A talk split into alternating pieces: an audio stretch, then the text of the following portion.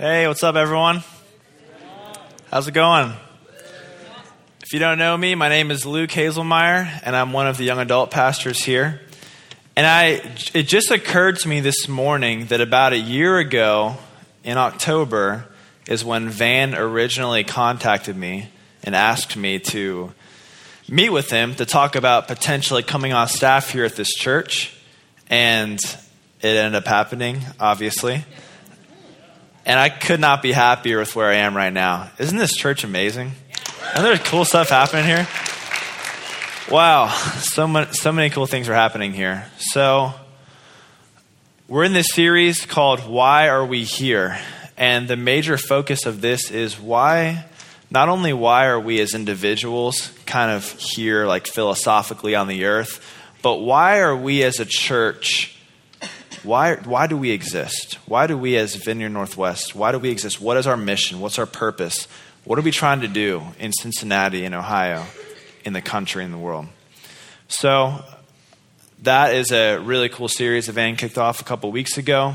I want to continue it, and what I want to do is basically just kind of share with all of you how a lot of the things that I've been learning personally are things that I've been seeing other people around me learn and things I've been seeing this church really grow in as well. And in fact, this church has grown me. So I'd love to pray, and then we'll dive in. Father, we love you, and we love it that you love us. So come be with your kids, God. Come speak to us, come stir our hearts. Most of all, Jesus, we just want to know you more. Amen. Okay. So, how many of you know 2 Corinthians 5:17? I'm sure most of you know it. Therefore, if anyone is in Christ, they are a new creation. The old is gone, behold, the new has come. You see, we all used to have an old self. We used to all be dominated by our own fears and by our own insecurities and our anxieties and our stress. Those are the things that would motivate how we acted every single day. I would do this because I was afraid of that. I would do this because I was stressed out for, about this. I would think this way because I had this anxiety. This was my life. I was dominated by all these things. But that old self is gone. We have a new self now that is ruled by the peace of Jesus Christ. We can access that peace whenever we want because it literally lives within us. No matter what is happening externally, internally, we can always be at peace and always be at joy because of Christ on the cross for us, taking our guilt and our punishment and our shame, giving us righteousness. It's good news, isn't it? So, we have so the old self is gone. The old self also used to be dominated by doing whatever you know, whatever craving, whatever pleasure seeking, temptation, every, that was the old self used to live in that way. Now we, with our new self, not only do we overcome temptation, but it's not like we have to try super hard and, and God just gives us just enough strength to kind of overcome temptation. We don't even want that stuff. We just want Jesus. And we continue to learn every single day of our Christian walk how much and how we can more be satisfied in Him. And the old is really gone, it's not still around. Think about it this way if you have a dishwasher that's broken, when you get a new dishwasher, you don't install it next to the old broken one, do you? And have like two dishwashers, and maybe you fix, you get the other one working barely, and then you have, oh, which dishwasher shall I use today? Oh, I'll use this one. No, you take it out and you don't even store it in your garage. I mean, maybe some of you keep your old dishwashers, but that's kind of weird. Can we agree on that? No, you throw out your old dishwasher, you put in a new one. Some of you guys, right, or some of you men are thinking, hmm, if we had two dishwashers, that means we could postpone doing dishes twice as long. Yes, yeah, yeah. Good, okay. My clip broke. Sorry. So, what are we talking about? Dishwashers. Okay. So, um, the old is gone, the new has come. And that's happened in my life personally. Sorry, guys. I don't know what happened here. Okay. Hopefully, this works out. Old is gone, new is come. That's happened in my life. Let me tell you all about how, how lost I was for a period. From age kind of zero to 14, I uh, wouldn't say that I got into any deep darkness, but my life, my faith was a roller coaster. Anyone identify with a roller coaster? You know, you have highs, you have moments where you encounter Jesus, you hear his voice. You know, for me, it was always like, you know, tears, crying, snot on my face. Oh, God, I love you so much. Yeah. And then you get back to kind of real life. Usually that'll happen at a conference or something. And you get back to real life and you kind of realize that what you experienced um, wherever you were with Jesus, you're not really making that a part of your real life. You're still considering your real life as being something different from your faith. And and so yeah, I was I was living this roller coaster. I would have moments with God. I would hear His voice. I would encounter His presence. I even saw miracles, but I still was on this roller coaster, um, up and down. From zero to fourteen, however, it, I didn't really get myself into a whole lot of trouble. From fifteen to nineteen, I got myself into a ton of trouble. Um, I really began to make a bunch of destructive decisions when I turned fifteen. Whether it was uh, just getting drunk, getting high. Um, shop stealing and shoplifting, whether it was getting kicked out of my parents' house twice before I graduated. Um, and then I kind of pushed the substance stuff, and then I became incredibly hateful towards everyone. And I was, I just had this superiority complex about me. I was prideful. I was getting in fights. I was just kind of this wild, rebellious teenager. And I knew I'd had moments with God, but the faith that had not yet come had, bec- had not yet become my own. It was still my parents' Christianity. It wasn't mine. And it wasn't until I turned 19 that it really did become my faith. This is what happened. I moved out of my parents' house with two of my friends, Pete and Tyler. And my friend Tyler had grown up going to church. My friend Pete, however, was an atheist. This is where the story gets a little strange even though I was not at all living for the Lord in any way, shape, or form, I still really, really wanted my friend Pete to believe in God. I think it might have been like a pride thing. I think I wanted to be right about my worldview and be right about my philosophy. But whatever the case, I really wanted Pete to intellectually accept the premise that God exists. And so I would argue with him and argue with him and argue with him. We lived together, so it was pretty easy. And never did I see any traction. He never one time started to, you know, never, he never even got close to coming to faith or coming to belief. And I'm getting frustrated and I'm thinking, why is this not working? And I remember sitting in my apartment in Clifton. I remember I paid like $200 a month for this apartment. It was small, rundown, bed bugs, yeah, bed bugs. I said bed bugs. Um, and I just remember sitting in my room around like midnight or so. Yellow, me and me and me and my my friend Tyler at the time, we shared this room, and there was all yellow walls. And sitting there thinking, like, man, what's going on?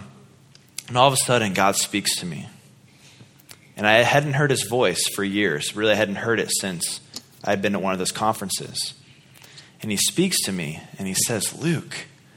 And it was in a, it was in a gentle, it was not like a harsh, it was a really gentle way. Luke, how are you going to lead someone to believe in me if you're not even following me yourself? and I just felt this conviction and I made a change that day. Now it wasn't things didn't happen overnight. I remember I that that night particularly, I found this Bible that was in my room. And this Bible is one my parents had given me. It was ripped in half. It had only Isaiah through the New Testament. The other half, who knows where it was. But had this Bible. It's dusty. Never one time had I opened it. It was at the bottom of this cupboard of this like tub that I had full of stuff. Pulled this Bible out and I opened up to Philippians chapter 1. Don't know why I chose Philippians, just I just felt drawn to it. Read a chapter of Philippians, went to bed. Next night, read Philippians 2, went to bed. Next night, Philippians 3. And I've just about read my Bible every day since that night in April of 2010. And the changes I started to see in myself, they didn't happen overnight. In fact, I still was pretty much um, the same person that the, for the, that first couple months as I was beforehand, except I was um, starting to begin my relationship with Jesus. Now, um, there was definitely something changed in me. My heart was changed. My heart was oriented towards God. I had this soft spot, the soft spot in my heart for God. But outwardly, it was not so evident at first. But slowly, as I read verse after verse about loving and kindness and forgiveness, I began to realize, wow, I can't have this like, I used to have this attitude if I don't know you, I don't like you. I used to say that all the time. Man, I can't have that attitude can't have that attitude if I'm going to, uh, if I really want to commit to this, if I really want to be loving Jesus above everything else. I can't, I can't have that. Other stuff started falling off. You know, I can't be getting into fights with people because they look at one of my friends wrong. If I want to, if I want this to be my life, it's okay. I want this. This is what I want my life to be about. Slowly, I started to change. Then, um, I, I started my second year of college. And I, at this point, it's been about six months. I'm, a, I'm pretty solidified in my faith. I'm spending time with God every single day. I'm leading a small group of high schoolers, and I'm feeling pretty, pretty solid. Um, like this is not just going to be a phase. This is not just an uphill. Like I'm going uphill from here on out. And I want to tell you all about a one major struggle that I was able to conquer by the power of Jesus. And then one really awesome thing he's been doing in my life um, in the past couple years. So, the struggle. As I mentioned to all of you, when I before I really kind of got born again again, you get that? Born again again. Um, I was into this debating thing. And I, I kind of stayed into that. I really immediately after I came to the Lord again, I started reading C.S. Lewis books. C.S. Lewis is a famous Christian apologist. He uh, brilliant thinker, and what I mean by apologist, that's, that's a person who practices apologetics. And apologetics is making a rational, logical case for the existence of God. And so I would read all of these apologetic books, um, mainly ones that C.S. Lewis had written. And I'm really enjoying that. I feel like, oh, yeah, I'm like the best arguer now, and I can debate anyone. I really liked that um, for some reason. Don't really play around with it too much anymore. But that was kind of a part of my faith pretty early on. So, as I'm growing in this intellectual knowledge about why God must logically exist, you know, I could tell you about the cosmological argument, the ontological argument, the moral argument, the inductive case for Christ's resurrection, so on and so forth. I'm not going to tell you about any, any, of those, but as I'm growing in this head knowledge, I uh, decided it might be a good idea to buy a best selling book on atheism, read it, and then be able to refute all of the arguments that the author had made. So I buy this book called Godless by this author named Dan Barker, and I read it. Now, this is probably a year into my faith. And if I'm honest with all of you, not one of his like arguments swayed me in the slightest. They were all things I'd heard before. But there was one part of this book that had a drastic impact on me that would stay with me for two years every day. One of the chapters of this book was his personal testimony about how he had went from being a passionate, Jesus loving pastor to where he was now, an atheist.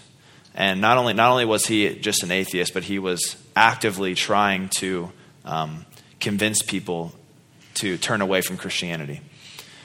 And it described how he started off as a pastor and he was a part of YWAM and went on missions and had seen miracles, although he later um, he later dubbed those as delusional and how he'd heard God's voice and all this stuff. And I read his testimony about how he had fallen away.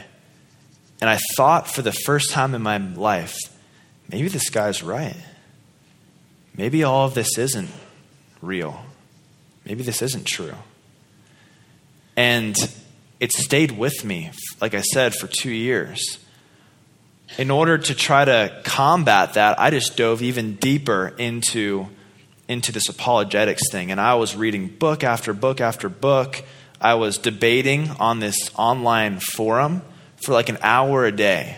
I would like type out these arguments and debate these atheists and agnostics and over online. And I like I was really good at arguing. Like I, I'll say that. I was really good at debating about this. I there was a guy I remember one time I, I was able to hold my own with this 40 year old guy who had a PhD in physics and I'm like debating him and arguing with him, you know. I'm like 19, 20 year old kid.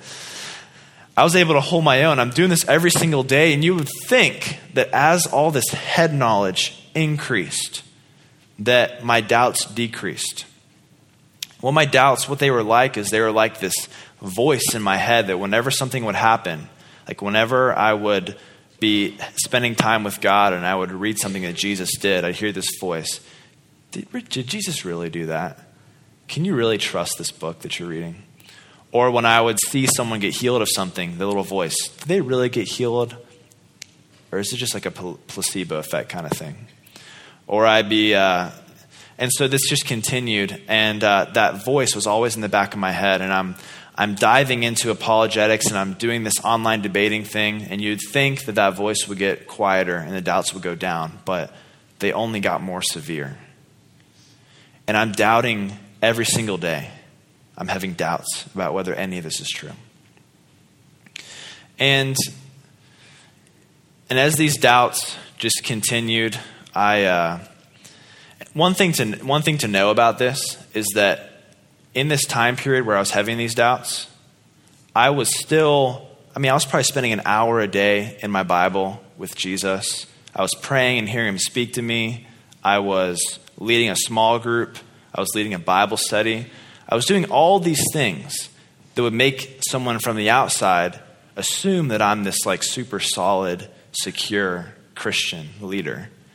But I had this internal struggle on the inside. And I'm doubting and I'm doubting. I can remember one particular night I was hanging out with Wilson Cochran, my best friend, and we were watching Law and Order SVU. Some of you have seen it. It's like a crime show, investigation, uh, crime investigation show. We're watching this, and the plot line of this episode is kind of particularly emotionally disturbing, and it really affects me. It affects me emotionally. And I'm driving home alone. It's like bleak, like dark and dim lighting all over. Driving back to my apartment in Clifton, and the doubts start to well up. And usually, when that would happen, I'd be able to say a prayer and kind of shoo them away for a while, or I'd be able to, uh, you know, um, muster up some argument in my head, and that would work. But in this moment, I was like so numb emotionally from not only that, that show I had watched, but also just from it had been about a year and a half of doubting every single day that I was fighting, actively fighting against every day that I think was piling up. And as these doubts start to well up, I realize that all my usual strategies for dealing with them aren't working. And the doubts are coming, they're, they're rising and they're rising, and I, and I get scared. Honestly, I'm, I'm scared. And I'm thinking, am I about to lose my faith right now in this moment? I uh, turn on the radio to try to to soothe the doubts, to try to hear some like inspiring song, and it's my least favorite Christian song ever that comes on. Of course, you know. I'm not going to say what song it is because some of you probably like it, but um, so I turned that off, and uh, and I just I cried out to no one really in particular. It's not fair. Why do I have to deal with this? Why am I different from every other Christian? Why do I have to think this way? It's not fair. It's not fair. It's not fair. And in that moment, I didn't hear some crazy revelatory word. I didn't hear, um, I didn't have some powerful, like, I didn't see an angel or have some powerful Holy Spirit experience. But I felt this sense of peace that came out of nowhere, peace that transcends anything we can understand. And I just said out loud, God, I don't care if I go a whole 24 hours without believing in you. I'm sticking with you. I don't care if I go a whole week. I'm sticking with you. I don't care if I go a whole year. I'm sticking with you. I'm not abandoning this.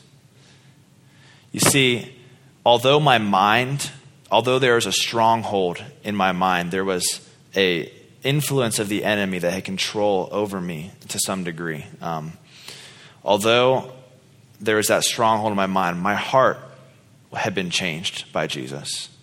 I knew for sure that my heart, my soul, my spirit, that I was completely different. I was a different man, different person. I loved differently. I found joy and peace and meaning and satisfaction in ways I never thought I could. So I knew that even though my mind was going through this struggle, my heart had been changed. And that was enough for me. So nothing really changes after that night. Um, I'm still doubt. I'm still having those doubts every day, but I kind of had this thing to go back on. I, no longer was I trying to like maintain my intellectual belief. I just uh, would just trust. I just say, God, I trust you, even if I can't believe it right now. I trust you. Well, in October of 2013, so just about a year ago, I finally conquered this struggle for good. And it happened when I attended a Robby Dawkins conference in Florence. Now, for those of you who know who Robby Dawkins is, um, this might sound like something that you would expect to happen. Uh, if you don't know who Robby Dawkins is, he's like a vineyard pastor, um, evangelist. He like travels around the globe, going church to church, teaching the congregation how to evangelize with the power of the Holy Spirit in the presence of God. And, uh, you know, he talks about all these miracles he's seen of blind eyes opened and people levitating and all this stuff. And so you might expect, oh, well, you went to the conference and you saw some crazy healing and that took away your doubts. You might expect that. It actually wasn't that at all. It was something much deeper, much more impactful for me that I experienced at that conference. You see, Robby was teaching about identity and at this point, I thought I knew everything there was to know about identity. I thought I completely understood it. i am kind of realizing now that I think I'll probably be learning about identity for the rest of my life. Um, I'm probably never going to fully understand it. But um, he's talking about identity and how we identify ourselves. And he talks about how Satan is the great identity thief, meaning that he, his major goal to his like his ultimate strategy for attacking us is to get us to believe that we're someone we're not. And to get us to disbelieve that we could ev- ever be anywhere close to Jesus. And so he's talking about that and about how the enemy wants us to believe that we are that we're different. And something just clicked in my mind. I realized for the past 2 years I've believed the lie that I just think differently than every other Christian. That my brain just needs different kind of proof. And that i could never be at, as at peace with my faith as any of my friends who are around me. That i'm just different.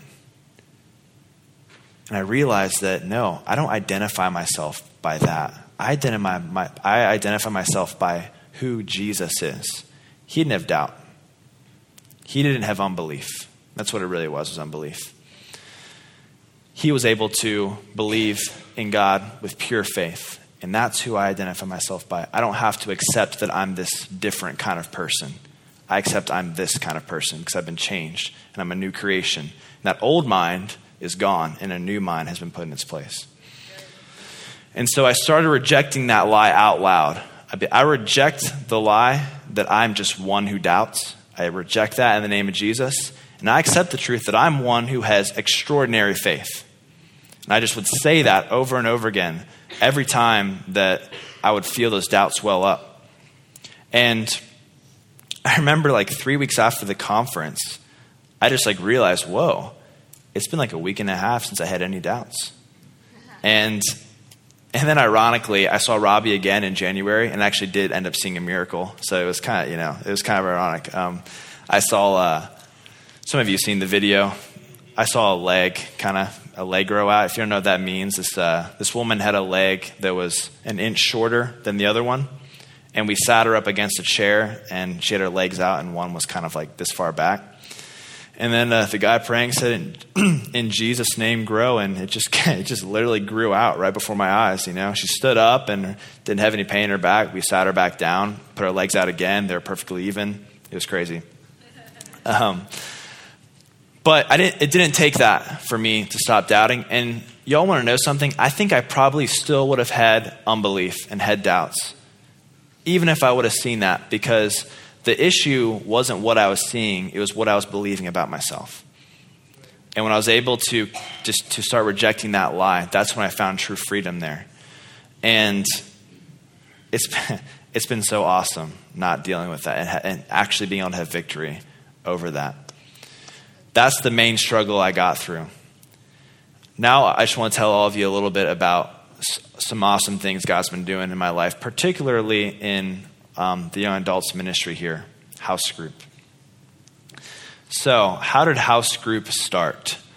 Well, in January of 2013 is when House Group met for the first time, although it looked nothing like it does now at that moment. You see, Wilson and I, we have a group of friends that we were incredibly close to in high school and early college. A group that we had run around with and we'd play shows with and get in trouble with. And this and this group of friends, we always just desperately wanted to. Uh, once him and I came back to the Lord, we desperately wanted them to experience the same freedom and life and joy that we had found in Jesus. And so um, we, we, we were constantly thinking about how we could be on mission to, to, wit, to witness and minister to our friends. And even though we had that desire, there were times where we had like little doors open up and then we wouldn't act on them and they would shut. For example, one time my friend Chad called me and he had just gone to like a Christmas mass with his uh, girlfriend at the time. And he called me and he said, Luke, I, uh, I just had this weird experience in church, and I really want to come to church with you and learn more about God. Well, the next week he was sick, so he couldn't come to church with me. The week after that, our schedules didn't align, and it kind of just never happened. Same thing happened with Wilson one time. There was a uh, guy named Ryan that he that wanted to do a Bible study with him, and schedules didn't line up, and it just didn't happen, and the door closed. So we're in January of 2013, and our friend Greg, who's a part of this friend group, he asks me, Luke, you know, we're sitting next to each other in his apartment on the couch. Hey, Luke, I had this really crazy encounter with God when I went to church last weekend for the first time in years, and I really want to know more about Jesus. Would you and Wilson be willing to do a Bible study with me? And, you know, I'm like, yeah, sure, that'd be cool. I'm kind of playing it chill. Inside, I'm like jumping for joy and like, woo, yeah, you know. Um, and then I tell Wilson, and we're like, woo, yeah. uh, and so we're super excited because we, we, we, we, have, we just love all these guys. And we love, our, we love our friends that we grew up with. And so we plan to do it on a Tuesday, meet in, Rose, meet in Clifton at Rose Street Cafe, and go over Mark 5 with him.